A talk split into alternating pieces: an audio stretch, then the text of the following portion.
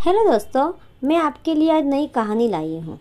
आशा है आपको आपको ये कहानी बहुत अच्छी लगेगी और आपको सुनने के लिए बहुत मज़ा भी आएगा। रोज़ मैं आपको इसके एक नए नए एपिसोड बता, बोलूँगी। अच्छा मुझे आशा है कि आप लोगों को ये कहानी बहुत अच्छी लगेगी, लगने वाली है। इस कहानी का नाम है आर्या।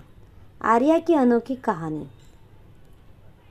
इंदौर की सुबह का समय था। आर्या तैयार होकर भगवान शिव से नौकरी के लिए प्रार्थना कर रही थी। भोले शंकर, मेरी नौकरी जल्दी लगवा दो। पता है मुझे पैसे की कितनी ज़रूरत है? तभी उसकी दोस्त पूजा आती है और बोलती है, क्या मेरे लिए इतनी मेहनत करती हो?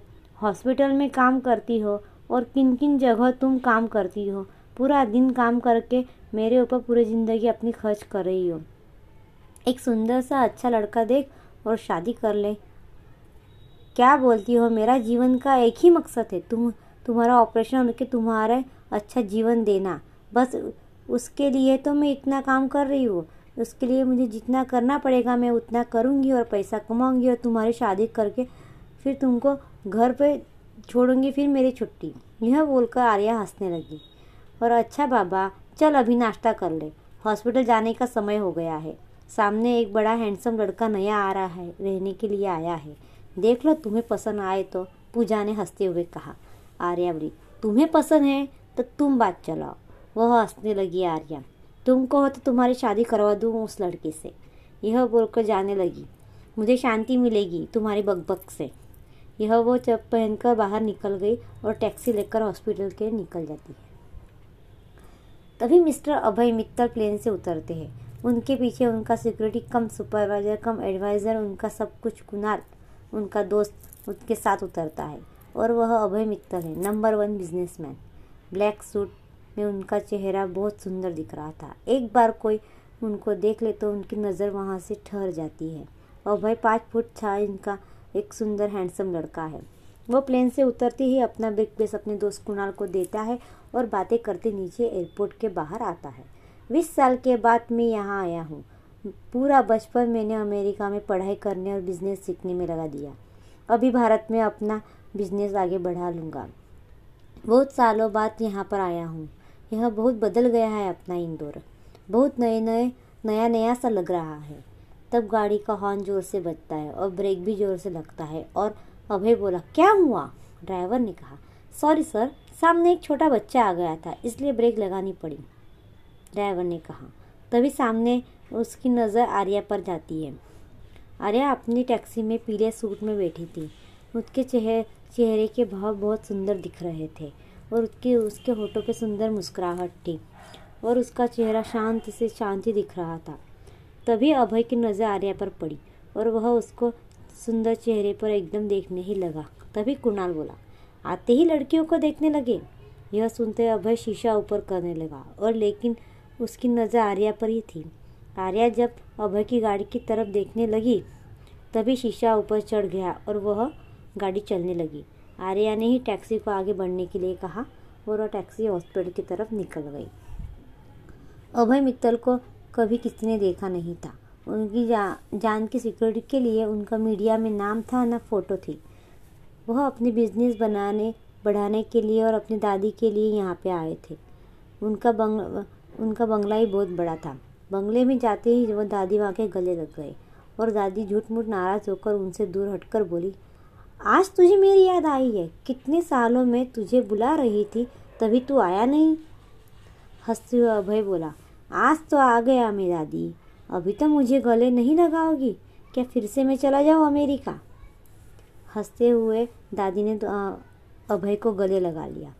दादी बोली, तेरी माँ बाप की बहुत बहुत याद आती है मुझको।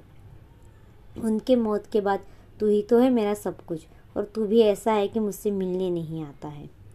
अभय उससे दूर होकर बोला, आप तो मेरी माँ बाप के बाद भी तो मेरी, आप ही तो है मेरी प्यारी दादी।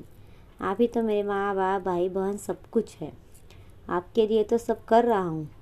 चलो अभी, आज क्या बना है मेरे लिए कुछ स्पेशल दादी बोली, तू फ्रेश होकर आ, मैं तेरे लिए हलवा और तेरी फेवरेट गट्टे की सब्ज़ी बनाती हूँ।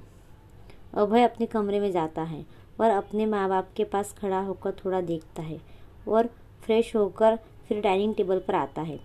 उसके काका काकी और उसकी बहन वहाँ पे बैठे थे। काका काकी को अभय खास पसंद नहीं आता, लेकिन पूरा बिज़नेस अभी देख रहा था, इसलिए वो सब आगे पीछे करते हैं। बहन उसकी बहुत प्यारी थी, उसका नाम स्नेहा था। स्नेहा आते ही अपने भाई के गले लग गई और बोली, आप कब आए भैया? मुझे तो कुछ पता नहीं चला। स्नेहा ने पिंक कलर का ड्रेस पहना था और वो बहुत सुंदर दिख रही थी। स्नेहा भी कॉलेज के लिए जाने के लिए रेडी थी। सभी डाइनिंग टेबल पर बैठते और नाश्ता करते और कुछ ऑफ़िस के कुछ कहाँ की बातें करके नाश्ता ख़त्म करते। अभय दादी को कहा, दादी, आपने तो मुझे फ़ोन पर कहा था कि आपकी तबीयत बहुत ख़राब है। आज तू आ जा भारत में, लेकिन आप तो बहुत अच्छी दिख रही हैं मुझको। तभी उनकी अनु काकी और विषय काका एक दूसरे को देखने लगते हैं। अनु काकी बोलती है हाँ इनकी तबीयत बहुत, दो दिन पहले बहुत ख़राब थी। उनके सीने में दर्द चल रहा था, इसलिए हमने आपको कॉल कर दिया और बुला लिया। अभय ने कहा, अब ठीक है ना?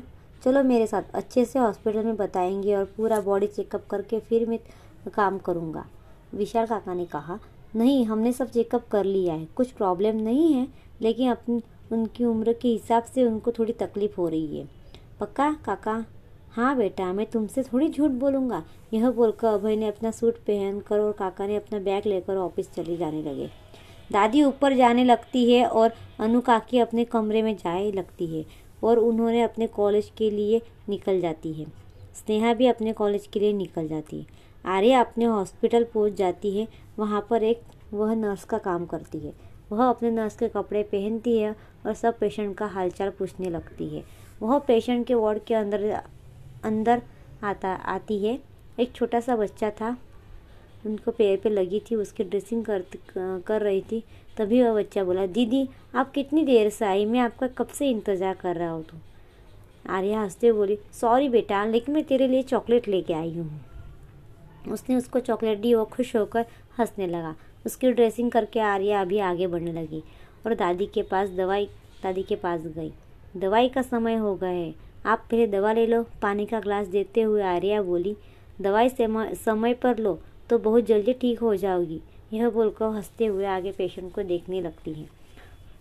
तभी उसका दोस्त राज आता है और बोला, कितनी देर करती हो? तुम्हारी कब से राह देख रहे हैं? जाओ ओटीपी में। आज ओटीपी तुम्हारे, तुमको संभालनी है। चलो जल्दी जाओ। डॉक्टर साहब चिल्ला रहे, कब से? तुम्हारे लिए। सॉरी सॉरी टैक्सी की वजह से दूर हो देर हो गई मुझे, और वो जाने लगती है। तभी उसे याद आता है, राज, तुमने मेरे लिए कुछ एक काम दिया था, वो किया? राज ने बोला, कौन सा? वो नौकरी का, मुझे नौकरी की सख्त ज़रूरत है। हाँ नौकरी में ढूंढ रहा हूँ, लेकिन कुछ अच्छी वाली मिल जाए तो मैं तुमको ज़रूर बताऊँगा।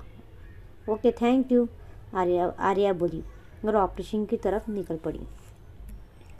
आज मित्तल हाउस में उनका लाडला पोता आया था, इसलिए बहुत रौनक थी। बहुत बड़ी पार्टी दी गई थी। सभी मेहमान आ गए थे। सभी मेहमानों की नज़र ऊपर गई और सब तरफ़ से, सब तरफ़ से हर पर थी वहाँ पर एक blue suit, blue white shirt. सबकी नज़र ऊपर थी और ऊपर से एक लड़का नीचे हैंडसम सा लड़का नीचे उतर आ रहा था। उसने ब्लू ब्लू सूट और वाइट शर्ट और ब्लू पैंट पहन कर आ रहा था। और उसको देखते ही सबकी नज़र उस पर ही ठहर गई थी। लड़कियाँ तो लड़कियों का दिल जैसा रुक ही गया था। वो वह हंसता हुआ नीचे उतरा। अभय को देखकर सब लड़कियाँ देखती रह गई। दादी अभय के पास आकर बोलती है, आज तुम्हारे लिए यह पार्टी है। सब लड़कियाँ तुम्हारे लिए आई है। इनमें से कोई अच्छी लगे तो मुझे बता देना। फिर मैं तुम्हारी शादी करा देती हूँ। फिर मुझे दादी बना देना। अभय हँसते हुए बोला, दादी माँ, अभी तो मैं आया हूँ ना? दादी बोले अरे, वह सब चलता रहेगा। अभी इनमें से मुझे कुछ पसंद हो, तुझे कुछ पसंद हो तो मुझे बोल देना। नहीं पसंद है तो कुछ नहीं। कल और एक पार्टी रखी है मैंने। हँसते हुए दादी बोली, आप भी ना दादी माँ। अभय हँसते हुए नीचे उतर कर बीच में खड़ा हो गया। सब उससे मिलने के लिए आगे पीछे आ गए। लड़कियाँ सबने अपनी लड़कियों को मिलवाने लगे। यह मेरी बेटी, मिस्टर वर्मा बोले। यह मेरी बेटी है, सुकन्या। अभय हेलो सुकन्या। हाय अभय, सुकन्या बोली। अभय आगे चलने लगा तो मिस्टर शर्मा आए। मेरी बेटी शिवानी। अभय बोला, हेलो शिवानी। शिवानी हेलो अभय। हाथ मिलाते हुए आगे बढ़ने लगे। तभी अनु काकी ने माइक हाथ में लेते हुए बोला, हेलो मिस्टर एंड मिसेस, यह पार्टी हमारे बेटे प्यारे अभय के लिए रखी गई है। बीस सालों के बाद तो यहाँ पर आया है। यहाँ पर वो किसी को नहीं जानता है और ना किसी सोशल मीडिया पर उसके फ़ोटो है इसलिए हमने इस पार्टी को थ्रो किया है। कल से हमारा पूरा बिज़नेस हमारा बेटा संभालने वाला है। मुझे आशा है कि सब इस, इसमें उनका साथ दोगे और ये पार्टी इंजॉय करो। सो लाउड म्यूज़िक बोलकर उसने माइक उसको दे दिया और सब लोग नाचने लगे, कुछ खाने खाने लगे कोल्ड ड्रिंक सर्व होने लगे ड्रिंक सर्व होने लगे और पार्टी धूम ज़ोर से चलने लगी। म्यूज़िक और तेज़ होने लगा। यहाँ अभय को लाउड म्यूज़िक और सब देखकर कुछ अजीब सा लग रहा था। वह एक साइड पर कोने में जाकर बैठ गया और ऐसे ही अपने माँ बाप को याद करके सोचने लगा। तभी दादी को एक लाउड म्यूज़िक से परेशानी होती है। उनकी तबीयत खराब हो गई और वह बेहोश होकर नीचे गिर गई और वह नीचे गिरते ही उनकी बहन स्नेहा ने देखा और ज़ोर से चिल्लाई, दादी माँ, क्या हुआ आपको? ऐसे बोले। सब दादी माँ के पास खड़े हो गए। दादी माँ नीचे गिरी हुई थी। तभी अभय दादी माँ के पास आकर उनको उठाकर गाड़ी में लेकर हॉस्पिटल ले गया। उसने रास्ते में डॉक्टर को फ़ोन किया और हॉस्पिटल पहुँचते स्ट्रेचर आ गया और दादी माँ को लेट कर एक स्पेशल रूम में लेकर गए और उनकी बीपी, शुगर लेवल सब चेक करने लगे। बाहर अभय बहुत परेशान था, स्नेहा परेशान थी और काका काकी भी परेशान थे। दादी को अचानक हुआ क्या सब सोच रहे थे। तभी उस रूम से आर्या बाहर निकली और डॉक्टर भी उनके साथ निकले। वो दोनों बात कर रहे थे। इनकी तबीयत अभी पूरी तरह से ठीक नहीं है, उनकी ट्रीटमेंट अभी चल रही है और इंजेक्शन दे दिया है। डॉक्टर और आर्या बाहर निकलते बात करते हुए बाहर आए। उन दोनों को देखकर अभय पास आया और बोला, दादी, कैसी है मेरी? डॉक्टर ने कहा, अभी तो वह ठीक है, लेकिन वह दिन भर की थकावट और दो दिन, दो तीन दिन से उनके सीने में दर्द बढ़ रहा था, इसलिए ऐसा हुआ है। थोड़ी देर बाद आप उनसे मिल सकते हो। दो तीन दिन हम उसको अंडर ऑब्जर्वेशन में रखेंगे तो अभय उस, अभय थोड़ा डर गया, लेकिन डॉक्टर ने उसके भाव देखकर बोला, डरिए मत, घर पर ही हम ट्रीटमेंट करेंगे, मेरी एक नर्स आएगी वहाँ, सब रिपोर्ट देंगे, फिर मैं आपको बोलूँगा, कि उन, बोलूँगा। उनको आराम करने की आवश्यकता है। आर्या, तुम मित्तल हाउस चली जाना और वहाँ पर दादी का पूरा ख्याल रखना। कुछ प्रॉब्लम होगी तो मुझे बोलना। अभी तुम पैकिंग कर लो और जाने की तैयारी। और वहाँ पर जाओ। अभय अभय काकी का, काका स्नेहा दादी से मिलने के लिए रूम के अंदर जा रहे थे। तभी हल्के से अभय ने आर्या की तरफ़ देखा और आर्या ने अभय की तरफ़ देखा और दोनों की नज़र मिलते ही दोनों ने मुँह घुमा लिया। आर्या थोड़ी परेशान थी कि दो दिन के लिए किसी के घर पर रहना यह सोच में डूबी थी। वहाँ से वह अपने लॉकर रूम की तरफ़ बढ़ गई, अपना सामान निकालने लगे। तभी वहाँ पर राज आया। वह राज को अपना परेशानी बताने लगी। मैं अपनी बहन दोस्त पूजा को छोड़कर कैसे जा सकती हूँ? वहाँ पर किसी के घर पे दो दिन के लिए कैसे रह सकती हूँ? राज ने समझाया। कि तुम वहाँ पर दो दिन के लिए रहो, पैसे अच्छे मिलेंगे। और पता नहीं, वह मित्तर हाउस जाओ, तुम्हारा काम पसंद आए तो तुमको कुछ अच्छी सी नौकरी भी दे देंगे और अच्छे से डबल पगार भी दे सकते हैं। इसे तुम्हारी बहन के इलाज के लिए तुम्हें पैसे तेरे पास, तुम्हारे पास हो जाएँगे। यह सुनते ही वो खुश हो गई और वह फटाफट मोबाइल निकाला और उसने पूजा को कॉल किया। फ़ोन उठाते ही आर्या बोली, क्या तूने खाना खा लिया? पूजा बोली हाँ तुम कब घर आ रही हो?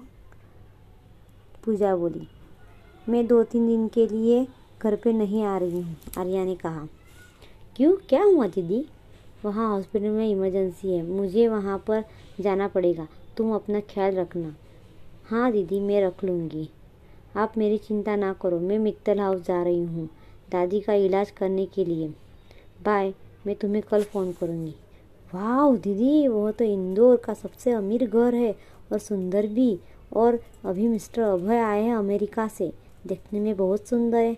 मुझे भी देखना है बड़ा बंगला। उनका यह सुन आर्या यह सुनकर हंसने लगी। और वहाँ पर मैं नर्स के काम के लिए जा रही हूँ। सपने देखना बंद कर दे और फ़ोन रखती हूँ। अपना ख्याल रखना। फ़ोन कर रखते हुए वह अपने बैग पैक करने लगी, लगती है। थैंक यू कल का एपिसोड हम कल देखेंगे।